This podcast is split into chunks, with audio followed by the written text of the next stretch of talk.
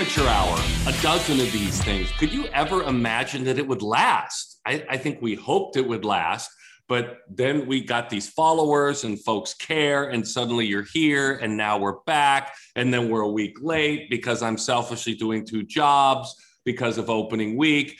But here we are, it's amateur hour. Dani and Daron. And we have so much fun with this show because we'll either dive deep into the prospects at the high school level or talk with college players.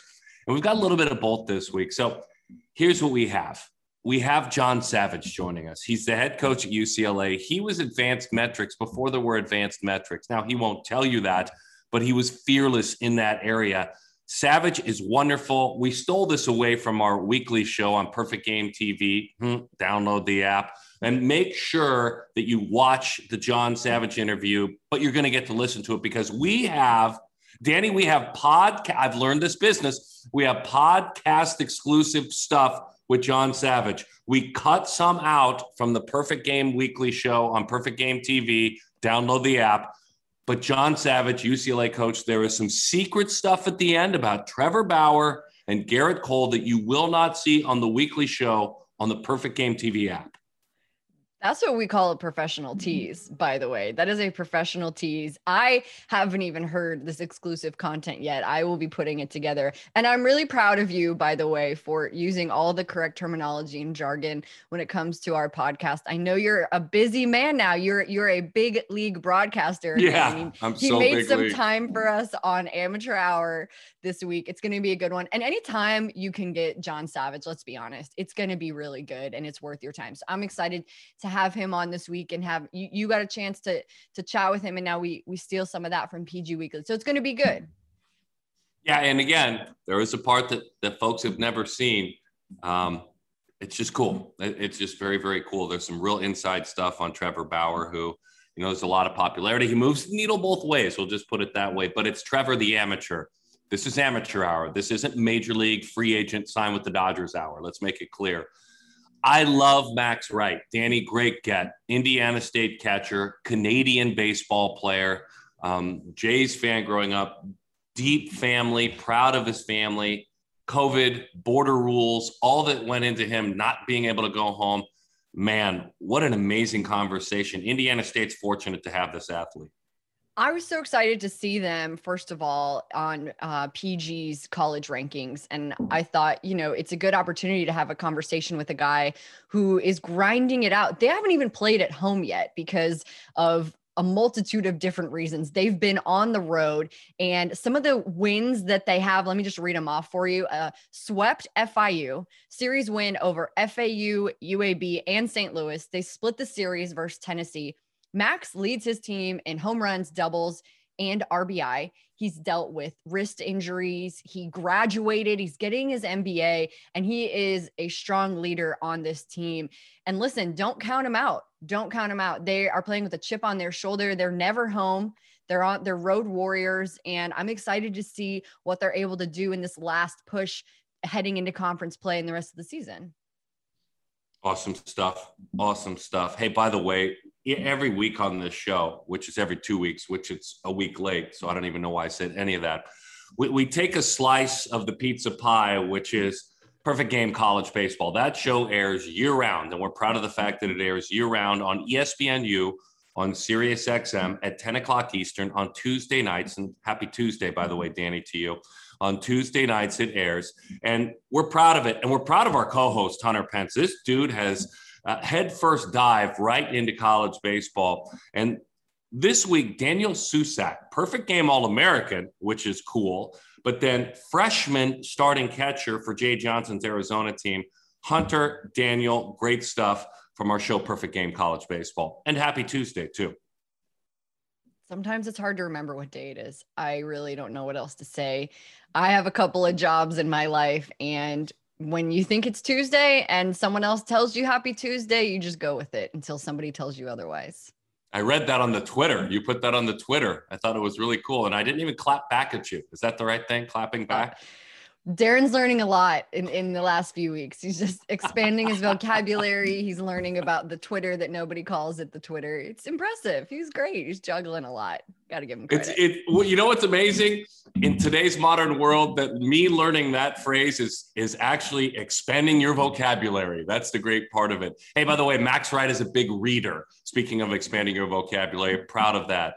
Uh, Jared Goodwin will come on, our, our Scouts eyes. Jheremy Brown will come on, um, and, and Vinnie Cervino. These guys, they're they're seeing all the best players in the country at every level. You know, that's from 13U all the way up to seniors in college, guys that will be future pros, guys that will be future collegiate players. So we, are proud of our Scouts Eyes segments. Let's do this. Um, let's get this thing going. I'm going to expand my vocabulary by listening to this podcast.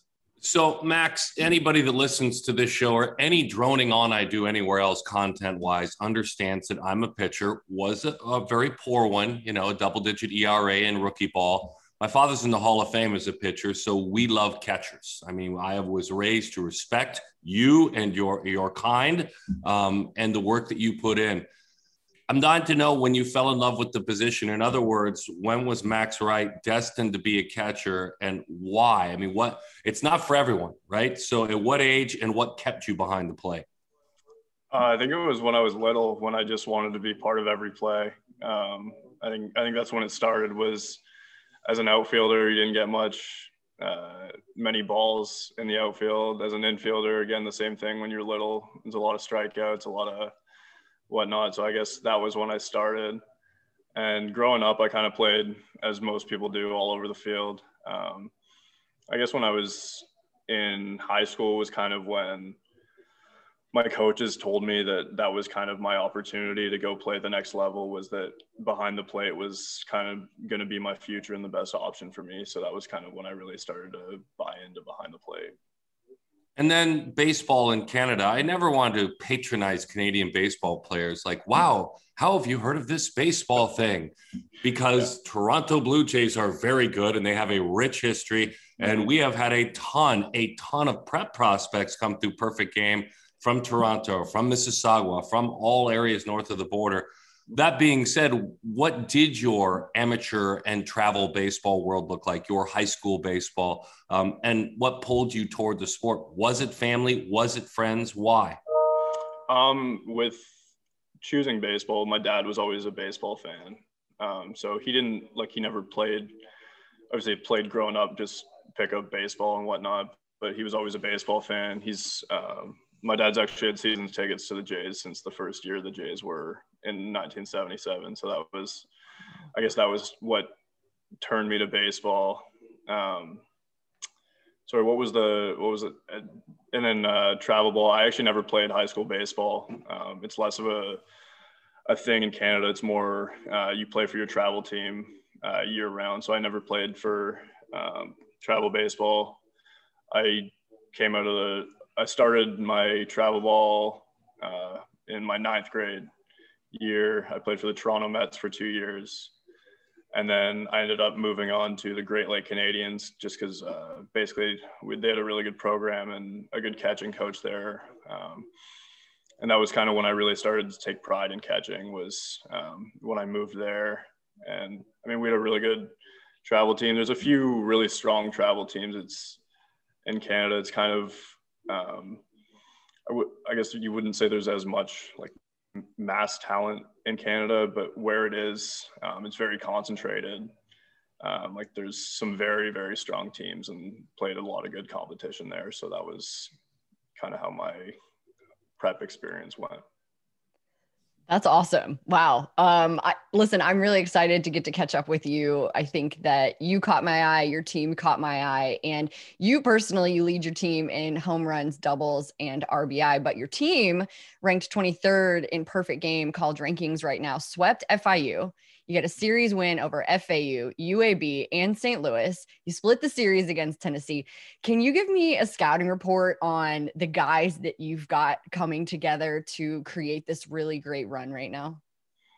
Uh, I think you just look at our guys, and I think everyone's solid. Like we don't really have any. I mean, you wouldn't say there's any like massive superstars on our team, or it's just a lot of guys just really like knowing who we are and not getting away from that. Like we're a lot of really scrappy guys that know how to play the game and take advantage of any any opportunity we see. Whether that's base run, base running's a big point of emphasis on our team. Um, obviously, we've hit some home runs, but that that's not what our emphasis all is. Basically, our coaches kind of talk about whatever we need to do to win on a given day. That's what we have to do. So if that's bunting, if that's stealing, if if it is if the wind is blowing out, then like it could be a three run home run, but that's not necessarily what we're um, what we're counting on. And what makes your team so unique is that you've played every game on the road and you don't get to come home until April 19th. Mm-hmm. And mm-hmm. There aren't a lot of teams that experience something like that. The adversity that you face just talking about playing on the road for that long and balancing school and and not even getting home field advantage or having your fans in the stand how does that make your team grittier and and maybe play with an extra chip on your shoulder um i think it's yeah it's just kind of what indiana state baseball is like or i guess you could say people underestimate us or we're not a power five school so we don't have the the same amenities or, or, resources that other schools are, but it's something we embrace and we, uh, it's something we wouldn't be the same team without it, I guess, is um, we take pride in that. Um, and that's kind of what this program was built on as our coach talks about kind of, it's been a long time coming is there's been a lot of good, good teams here in the past that maybe haven't gotten the attention that we deserved. And it's, I guess we take pride in that just. Mm-hmm. Yeah, that's a Midwest thing, right? I mean, you know, whether it's a, a, Canadian thing having that intensity or it's a Midwest thing, it seems you would fit in both spots, and it's cool. I mean, 14 in the RPI as well to to talk about what what the rewards are for playing on the road. What was the regional? What was your regional experience like a couple of years ago? This is why you do it. I mean, mm-hmm. uh, you do it to earn your degree, which congratulations, but you do it to play in the postseason and. Uh, to to pack up and to go someplace where you're not welcome and to to deal with a regional. What was your regional experience like in 2019? Um, I mean, it was unique. We obviously went to Vanderbilt. Uh, they were a pretty good team. They ended up winning the national title. So that was it was tough. I mean, um, we had a really good group of guys, and we felt like we could have we had a chance to win anywhere. Um, it didn't happen. Uh, we were put in a tough regional. At the end of the day, you got to beat somebody good, no matter where you're you're playing. It was a good atmosphere. Um, I guess it was it was good for our guys to see that how we stack up against those those teams. Um, we fell short that year. Um, a lot of people are kind of, oh, it was a great year for us. It was a great year for us. But at the end of the day, like our expectations are to go beyond that, not just make a regional. We want to win a regional or get to a super regional and eventually get to the College World Series. So it was a good starting point. It was a good point to build off of, but that's kind of what our team this year is trying to to build off of is yeah, get into a regional and then win one and move on past that. I love it. You're not smelling the roses just yet, are you? No, not quite. Yeah, I love that. That is so cool. Hey, there's a theme that kind of winds through the conversations and sorry to use you as, a, as an experiment, but there's a theme that winds through all these conversations that I'm able to have, whether it be with an elite high school or college player.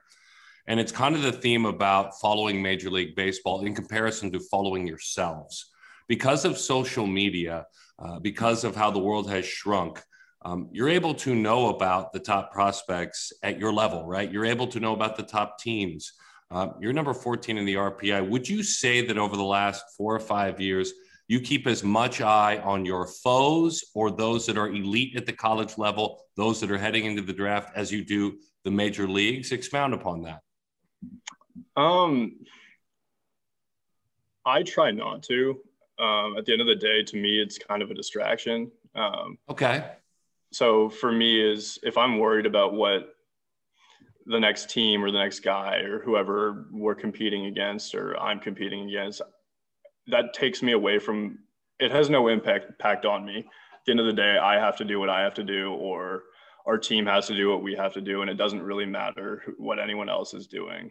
Um, social media has made that hard because no matter where you look you see what other people are doing or what everyone else is doing. But at the end of the day like to me i try to minimize that and try to avoid looking too much into what this guy's doing, what the, that guy's doing, who's getting the hype, uh, whatnot, because it just it takes me away from at the end of the day what I need to accomplish and what what our team needs to accomplish. Okay, so if you have a half hour to yourself, which I, I am guessing is very rare, maybe on the travels you've had a little bit more time between your studies, um, you know, and pursuing your master's degree. Uh, what do you enjoy doing? What's your escape? What's your? There is no baseball in my mind. I'm not thinking about my studies. What is your true escape? Uh, I like to read. Uh, reading's a big one. Uh, TikTok has kind of taken over my life at this point when we're on the road. Um, I'm trying to think. I don't. I don't play video games. I don't have a TV, so I don't watch a whole lot of TV. I guess reading's a big one. Um, trying to catch up with family. I've got a girlfriend. Talking to my girlfriend. Um, These are good things. Mm-hmm. Yeah, I'm impressed. Family, family, love, having a, a partner that you can share stuff with. These are good things, by the way. Sure. These are. I would even suggest that they could trump TikTok if if, if they wanted yeah. to. Yeah. I'm These sure. are all good things. That's cool. No, I'm just curious. I was curious about the other because I have found, and as you said, it's difficult that a lot of athletes will admit, "Hey, I don't follow the big leagues as much as I follow my own age now." And part of that I think is good, but as you said, I like that. Part of that can be a big distraction. Mm-hmm. Are you participating in the TikToks? Or are you just watching the TikToks? No, just watching. I'm not. Okay. I'm not one to make them. Come on, Max. I think that'd be really fun. I'm sure. I'm sure it would. oh my gosh. So something that I kind of wanted to ask you about. So you graduated in 2020, you're senior. You think that you're done playing college baseball and then you're granted another year. And between that happening, now you're working towards your MBA. You faced some injury adversity as well, but now you're you're the veteran guy on your team who who are you to your team? What is your role with this team? Uh, I think it's just kind of being steady. Um, I'm, I mean, obviously, I'm the, the one guy on the position side that has a lot of experience at this level. So it's just kind of being steady, being the the veteran, calming presence. Um, whatever they've been through, i have most likely been through at this level, whether it's injuries, whether it's going over whatever like i've i've been there i've been um, so i guess just kind of understanding if um, being understanding of them and kind of letting them know it's going to be all right you know you like it might suck today it might suck tomorrow but at some point it's going to turn around and everything's going to be all right. So just kind of i think that's something i take pride in is i have dealt with adversity. I mean some guy whether it's our freshman uh, not playing much like i've been there uh, if if a guy went down with an injury, I've been there. Um, struggling on the field, struggling off the field. It's uh, I guess just trying to to be there for our guys and yeah, um, letting them know that things are going to be all right. And I, I am sure that you are just focused day to day right now. You're soaking in every moment of this extra year that you get to play, and you're planning for your future, which I know Daron and I always appreciate and and I think is so important. But what about the baseball future for Max Wright? What what have you thought about as far as that goes? Um, obviously, I'm trying to play the game as long as I can. Um, you hope you hope someone gives you a shot. Um, that's what I work towards, and that's kind of my goal and what I what I'm planning on doing. Um, again, like I, I focus on what I can focus on, and and that's playing the game and doing as well as I can at this point, and um, hope that someone gives me a shot at, at a certain point. Very cool answer. Take away every single intangible. Okay, he's a good leader. He's uh, well educated. He's steady. Those are all important, right? I don't want to minimize them, but take all of those away from me and tell me why I should sign you. Um, I'm a good hitter. I I can hit a little bit. I've, I've learned how to use my power better off. Um, and as I've gotten older, um, I'm a good defensive catcher. I've worked a lot on my arm strength. That was kind of a down downside of uh, my game in the past. Was I had a so-so arm. I don't have a, a cannon at this point, but it's a, a playable arm. Um, and I don't feel like I guess my speed would be my one, uh, probably the, the downside of my game, but I don't, it doesn't um, affect me a whole lot. I guess I, I don't feel like I have a whole lot of holes in my game. Um, I'm fairly good at, at everything on the field that I, that I can be good at. And yet I can tell all the intangibles are part of who you are. That would be in a scouting report. You're going to be a leader. You're going to take time to have empathy towards your teammates. You're going to pay attention. You're going to call a good game. So those things do matter, obviously, but I could mm-hmm. already sense that that was going to be part of your scouting report. Sure. You know, that's that's cool, Max. I appreciate this. Thank you. Thank you very much. Back to our Scouts Eyes segments. And Jheremy Brown has such a handle on the younger athlete, that's 13, 14, 15, but also the college game. Excited to have him open up his notebook. Baseball's in full swing across the country at all age levels, whether it be youth, high school, college, or the MLB. But I'm going to stick in my lane and check in on some of the top guys in the 2025 class who have stood out early thus far. Top ranked 2025 Sam Cozart made his spring debut the other day and did what we've almost come to expect him to do despite his age, and that's pump the strike zone, as 44 of his 61 pitches came across the plate for a strike while working mostly in the upper 80s with his fastball, showing the same tight slider that we've seen the last couple years at the PG Select Festival. Like Cozart, Connor Griffin, who's the number two ranked player in the 25 class, is able to suit up for his high school down in Mississippi, and he's continued to show the two way ability that we've come to know already as he was in fact named the two way player of the year at last year's 13U Select Festival. With reports of his fastball already up to 90, 91 miles per hour, Griffin certainly stands out on the mound, but if you haven't already seen his swing on Twitter, go go take a minute for yourself and look at the long de- the long no doubter that he hit the other night where you're really going to end up flipping a coin whether you think his future is on the mound or with the bat. And while these these next couple names were in a high school setting, Masa Chilcutt, Kason Cunningham, Omar Cerna, and Cannon Golden are four names who have stood out at the last two 14U regional showcases that I personally have attended. Chilcutt was in last year's 13U Select Festival and continued to show the same advanced defensive abilities that you don't don't simply see at prospects this age behind the plate. Well, Cunningham really came on strong in the fall and has continued to carry that momentum. Found lots of barrel in the live setting and carries himself just in a professional manner on the diamond. Cerna was a, a new name for me personally, kind of jumped out, showed big right handed power, up to 85 miles per hour in the mound with some solid cutting action and a good slider. Well, Cannon Golden really is up the bar of his entire performance. Ran a 6 7 in the 60 yard dash uh, took a really loud round of BP, lots of back backspun line drive contact, upper 80s exit velocity, low 80s arm in the outfield. Um, found himself atop several leaderboards, and it's easy to see why South Carolina has already pulled the trigger on the young Georgia native. Every Tuesday, and happy Tuesday, by the way, to all of you. Every Tuesday on ESPNU on Sirius XM, channel 84, at 10 o'clock Eastern. And dare I say now, I've got to start mentioning this 7 o'clock Pacific, 7 p.m.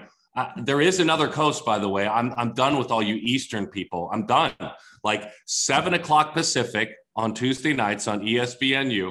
It's perfect game college baseball. Where, by the way, let, rem- let me remind you that both hosts are in the Pacific time zone, Hunter Pence and Daron Sutton. So it's 7 o'clock Pacific on ESPNU. It's perfect game college baseball. Hunter Pence is amazing. He is passionate about the sport. He had a conversation with Daniel Susac. If you follow prospect baseball, this is a perfect game All American. It was wonderful to get to, to dive a little bit deeper with who he is and to get Hunter's perspective on what it's like to be a freshman catching in the Pac 12, which, by the way, is in the Pacific time zone. Daniel, hardest worker in the weight room. Uh, you got to talk to your brother about that a little bit. Uh, we always like to rib him, but no, me and him pushed some sleds one off season together.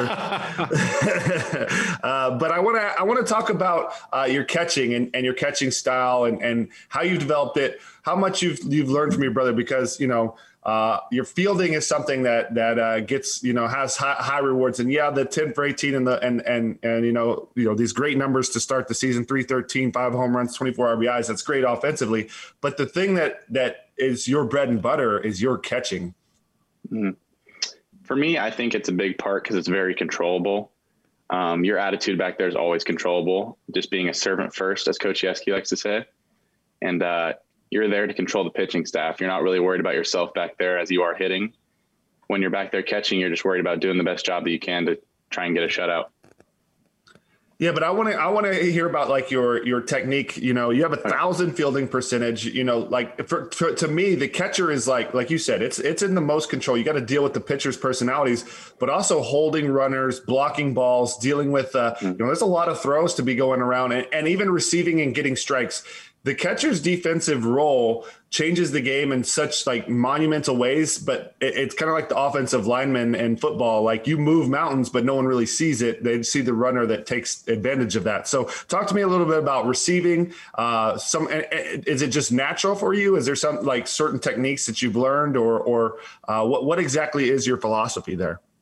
So I've had the privilege of every offseason I've kind of worked with my brother, Max Stassi, Dom Nunez, and Andrew Knapp so I've gotten four different kind of techniques on everything. And so I've been able to really dissect what I liked. And for receiving, I think it's just working under the ball. Um, for me, you're, the ball is always going to come down. If it's up, you're just going to get there to it. But working under it to kind of present the best target for yourself and uh, trying to steal every strike that you can. And the main thing for me is one pitch at a time, especially with catching, because one pitch can really change the course of a game. If you t- you can't really take one pitch off back there, where like say you're in the outfield, if there's one pitch that's just a strike and didn't go to you, that could happen. But catching every pitch is coming through you. Let's have a conversation with John Savage, the head coach of UCLA. Excited to bring him in. John, thanks for spending time with all of us. We really appreciate it.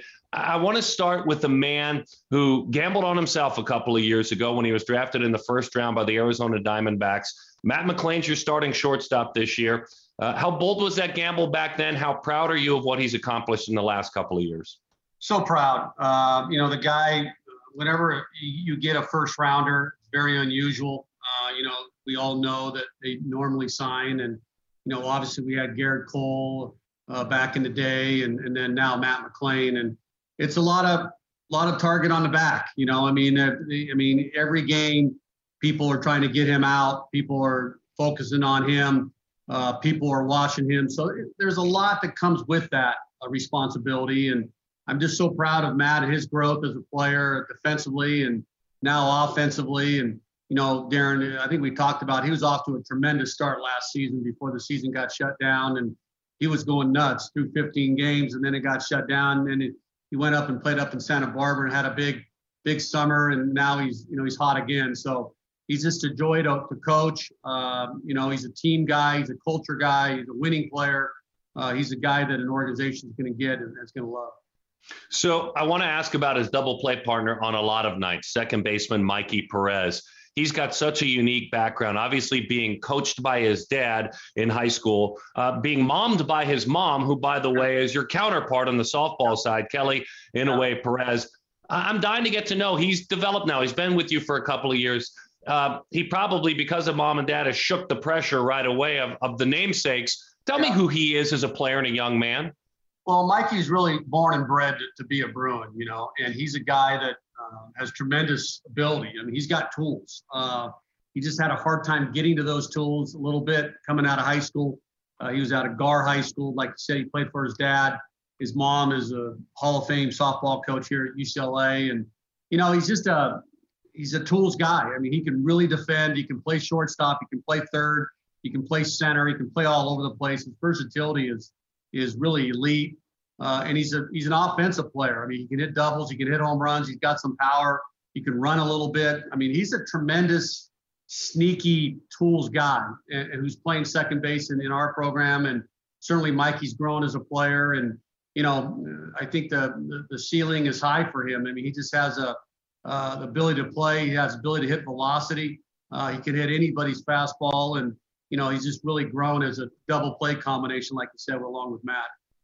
So it's it's really cool, John. The kind of synergy that I'm guessing gets created. Mikey's a part of it, right? Just by accident that happens. But yeah. when you have such an elite softball program, such an elite baseball program with the academic expectations, um, that yeah. doesn't happen everywhere. You've got to be proud of having that synergy. Yeah, I'm very, very proud of it. Very honored to be a part of it. Really, I mean, Kelly's been here a long, long time. I this is my 17th season at UCLA, and we just, you know, we, we're trying to build, keep on building, you know, keep on building the culture of the program.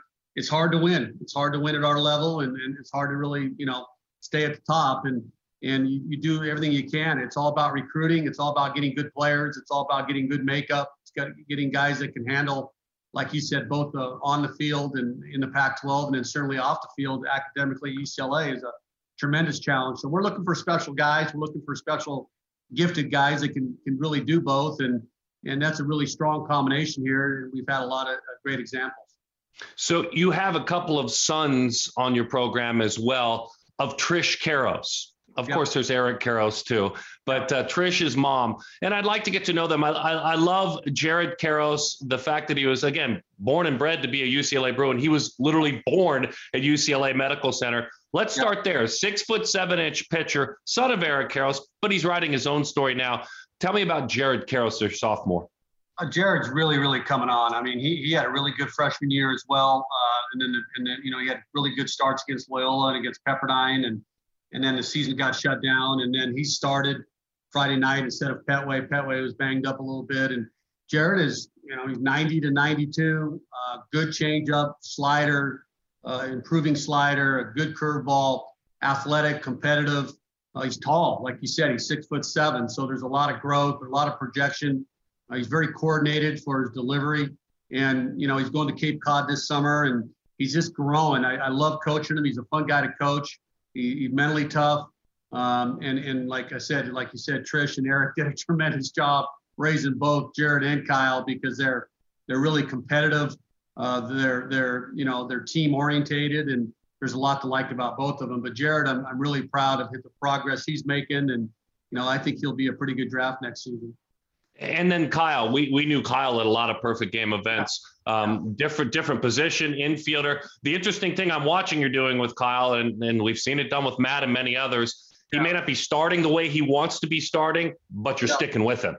Yeah, I mean, we believe in, in development. We believe in, in you know projection. I mean, you got to play guys to get better, and it's you know you got to you know winning helps. Uh, you know, obviously other players help. Uh, Kyle's played tremendous at third base. He's a big frame. I mean, you, you can dream a little bit on him. Uh, you know, you, you kind of sense the Kris Bryant or, you know, somebody like that uh, down the road. And, you know, and he's got power. He's going to have power. He's going to get the power. And uh, he's playing a lot. You know, we've had some injuries, so he's, he's, he's been a little fortunate there. He's been able to play third the entire year. And, and he's really grown in, in front of our eyes. And like you said, he's, he's, he's playing. We did that with Matt. We believe in, in, you know, fresh, you know, freshmen playing. We believe in prospects playing, and certainly, you know, we get paid to win, but at the same time, we we understand the development side of it equates to that, and you know, he he's a guy that uh, you know another tremendous makeup and tremendous upside. John, I just want you to to take me back to 2009. Trevor Bauer and the couple of years that followed. Your perspective is so welcome. Um, obviously, young people really follow him deeply now. Who was he when he was a young person? He was an innovator then. I mean, he was way, way ahead of his time. I mean, you know, mechanically, uh, biomechanically, uh, video, uh, you know, body body movements, uh, correct movements, uh, spins, uh, grips. Um, you know, doing things with the baseball that you just didn't see out of an amateur. You know, I mean, he's just so comfortable delivering the ball. Uh, his timing was really, uh, you know, elite. I mean, the guy was just very young. Uh, you know, I wouldn't say immature, but just very young. And he's a guy that uh, certainly, uh, you know, grew grew in our program. And uh, you know, he left high school early, Darren, as you know, and you know, people, a lot of people don't know that. And and the guy just, uh, you know, he was uh, he came in January of his freshman year, and he by the time June hit, he was a freshman pitcher of the year in the country, and that just shows you how good he was. He just popped onto the scene, um, and you know, it was it was special from day one, and he's just an innovator and uh, way ahead of his time, and, and a guy that uh, is ultra competitive. He's a team guy at heart and uh, you know now he's clearly a legitimate major leaguer. So that's the interesting thing, right? About confidence, you want every one of your players to have it. He's a guy that exudes it. Uh, for me, anyway, as a teammate, it would be in a yeah. great way. I think sometimes he's you had him as a teammate. I think sometimes he's misunderstood way out in the distance, not by those who follow baseball intimately, because you talk to all his teammates, they love his energy. I'm guessing his teammates at UCA loved that energy, albeit he was a younger man, but that's an energy that's hard to coach. Yeah, I mean, it's a young, it's a, it's a tough age, you know. When you talk about 18, 19, 20, and being that talented, and of course you have Gerrit, and you know, I mean, Gerrit was the guy. I mean, Trevor was literally the best Saturday pitcher in the history of college baseball. I mean, Golden Spikes Award winner and and everything, and and just they they they really fed off each other. They're very very competitive people.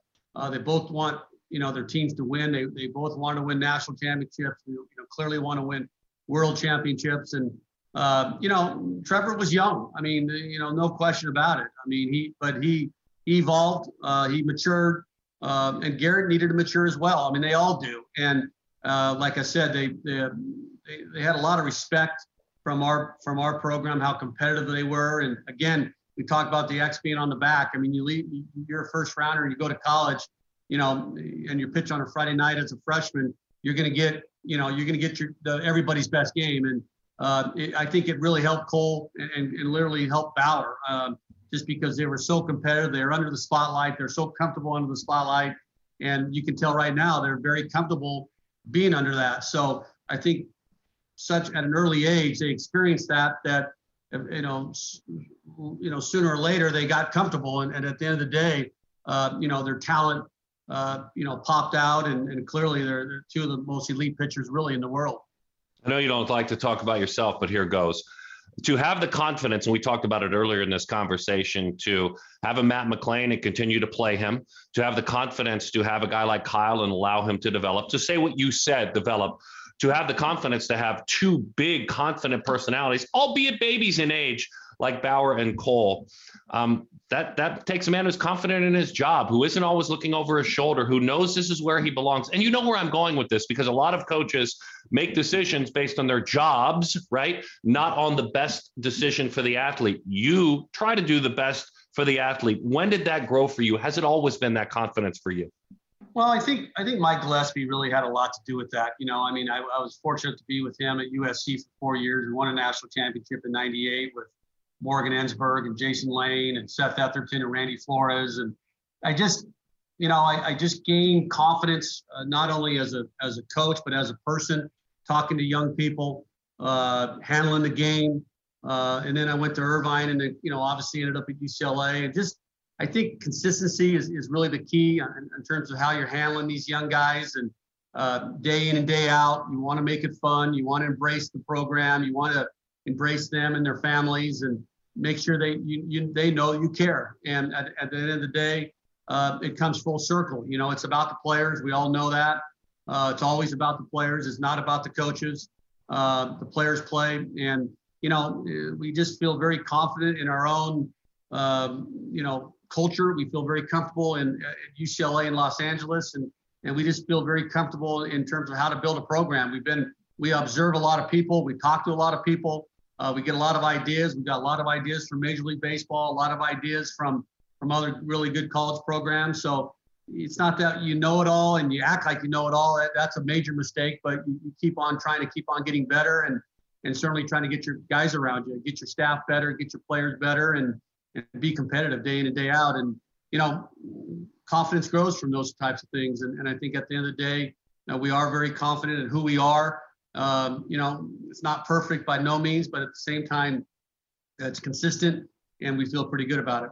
Back to the Scouts Eye segments, Vinnie Cervino has really stepped in and taken over the college content for Perfect Game. Vinnie sees so many good players, also helps with the high school rankings that come out every couple of weeks for PG. Vinnie, open up that notebook.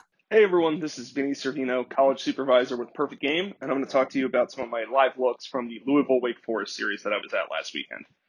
Uh, the two headliners, of course, are projected first rounders Henry Davis and Ryan Cusick. Henry Davis, a catcher from Louisville, and Cusick, a right-handed pitcher from Wake Forest.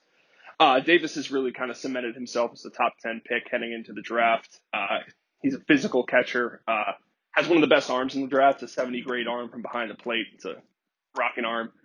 Uh, the defensive skills too are pretty good. He seems like a sure bet to stick behind the position at the next level. The offensive numbers have been very, very good in a obviously small sample earlier this year. He has eight home runs on the year, and in the games that I saw, only two balls that he put in play were under 100 mile an hour exit velocity. Uh, the swing's a little bit unorthodox, but he hits the ball hard, and it does a good job at getting some backspin and carry, so he can really laser some home runs out of the park. Uh, we, fully expect him to be a top 10 pick, and he, he, certainly looked very impressive, hitting two home runs in three games. Cusick is a big six foot six right hander. He runs his fastball up to triple digits at times. He topped out at 101 miles an hour for me and sat 96, 99 in the first inning. The fastball is one of the best weapons in the draft, regardless of college or prep. Um, and that's also because not only because of just the velocity. The some of the analytical data numbers on the fastball are very, very good. Uh, he uses it often. He uses it well. The curveball is also a quality secondary pitch for him. It's a plus curveball in the 80, 83 mile an hour range with hard downer shape at times. It's definitely the hammer variety. He can have a little bit of trouble commanding the pitch at times, but it's a true two plus pitch mix for him, who we also expect to be gone in the first 30 picks. Uh, some other players who stood out to me, uh, Lucas Dunn, third baseman for Louisville, had a very good series. It's a fluid, easy stroke from the right side. He has a plus arm over at third base, and I think he can be an above average defender long term. Alex Binelas was a famous name coming into this draft, and he's had a bad start to this year so far, but it looks like he kind of turned a corner a couple weeks ago. He's been hitting the ball extremely hard. He's very physical. He has power. Uh, some other Louisville standouts, Levi Usher and Luke Brown. They're both speedy outfielders. Usher has some of the best tools in the draft, but he'll have to perform a little bit better than he currently is. But he still showed some things like breaking ball recognition, changeup recognition, the ability to go the other way. Uh, he's a very exciting prospect. Uh, you look at Wake Forest side of things. Uh, Will Fleming is another arm who could probably be drafted pretty well. He sat 94, 97 throughout most of my look. Fastball got hit around a little bit, but two quality secondaries too, the slider and a changeup. Uh, also showed a curveball for a four pitch mix. Um, and then a couple freshman standouts for you. And Brock Wilken of Wake Forest, who hit his ninth home run of the year while I was watching. It's big, easy power. Um, he's definitely been one of the better freshmen in the country this year. And Christian Knapczyk for Louisville, the twitchy, athletic shortstop, left-handed hitter, uses the whole field. He had a couple doubles in, in my look, and he's a really exciting player. Those are two guys that we're going to be keeping an eye on for the next three years. So this was fun, and a couple of things that I take with me from this podcast um, that I think matter most. Number one, happy Tuesday, and number two, there is a Pacific time zone. I mean, those are the things that matter most. Um, and and I'm being a, a total total goober as far as that goes. I loved Max Wright. Um, I, I, think you know to have a passionate player, a Jays fan growing up, um, the, the, honoring of his dad and his stepdad, you know, being as a man loved by more people is awesome. That's how you grow as a human being. I, I just loved his transparency and I loved his expectations. We we kind of get on people that maybe don't smell the roses. That was great that I played Vanderbilt. That was all sorts of fun. But guess what? I want to win a regional. I, I loved Max Wright. I think that Indiana State has a really special team this year. And as he mentioned, they're just putting together a really nice run. Watch out. Do not underestimate that team. Don't underestimate guys who have to win on the road. They are not only winning, they're dominating on the road. And that's a dangerous tool when it comes to uh, you know the the playoffs and it comes to that push for Omaha. So they're a special team. Max was awesome. I'm really glad we got a chance to catch up with him little Pac stop too with John Savage, head coach at UCLA. Intriguing stuff about Trevor Bauer um, as a as a prep player and as a college player. And then Daniel Susac, he and Hunter Pence uh, jumping in. It's it's not easy to be a freshman starting catcher in the Pac to lead a to lead a staff. That's why Daniel's a little bit more serious than most. Uh, and, and, I understand it, but Savage and, and Susac, it was fun to stop in the Pac. I love that. I love when we get a chance to hear from John Savage. As you said, exclusive content only here on Amateur Hour. Super exclusive.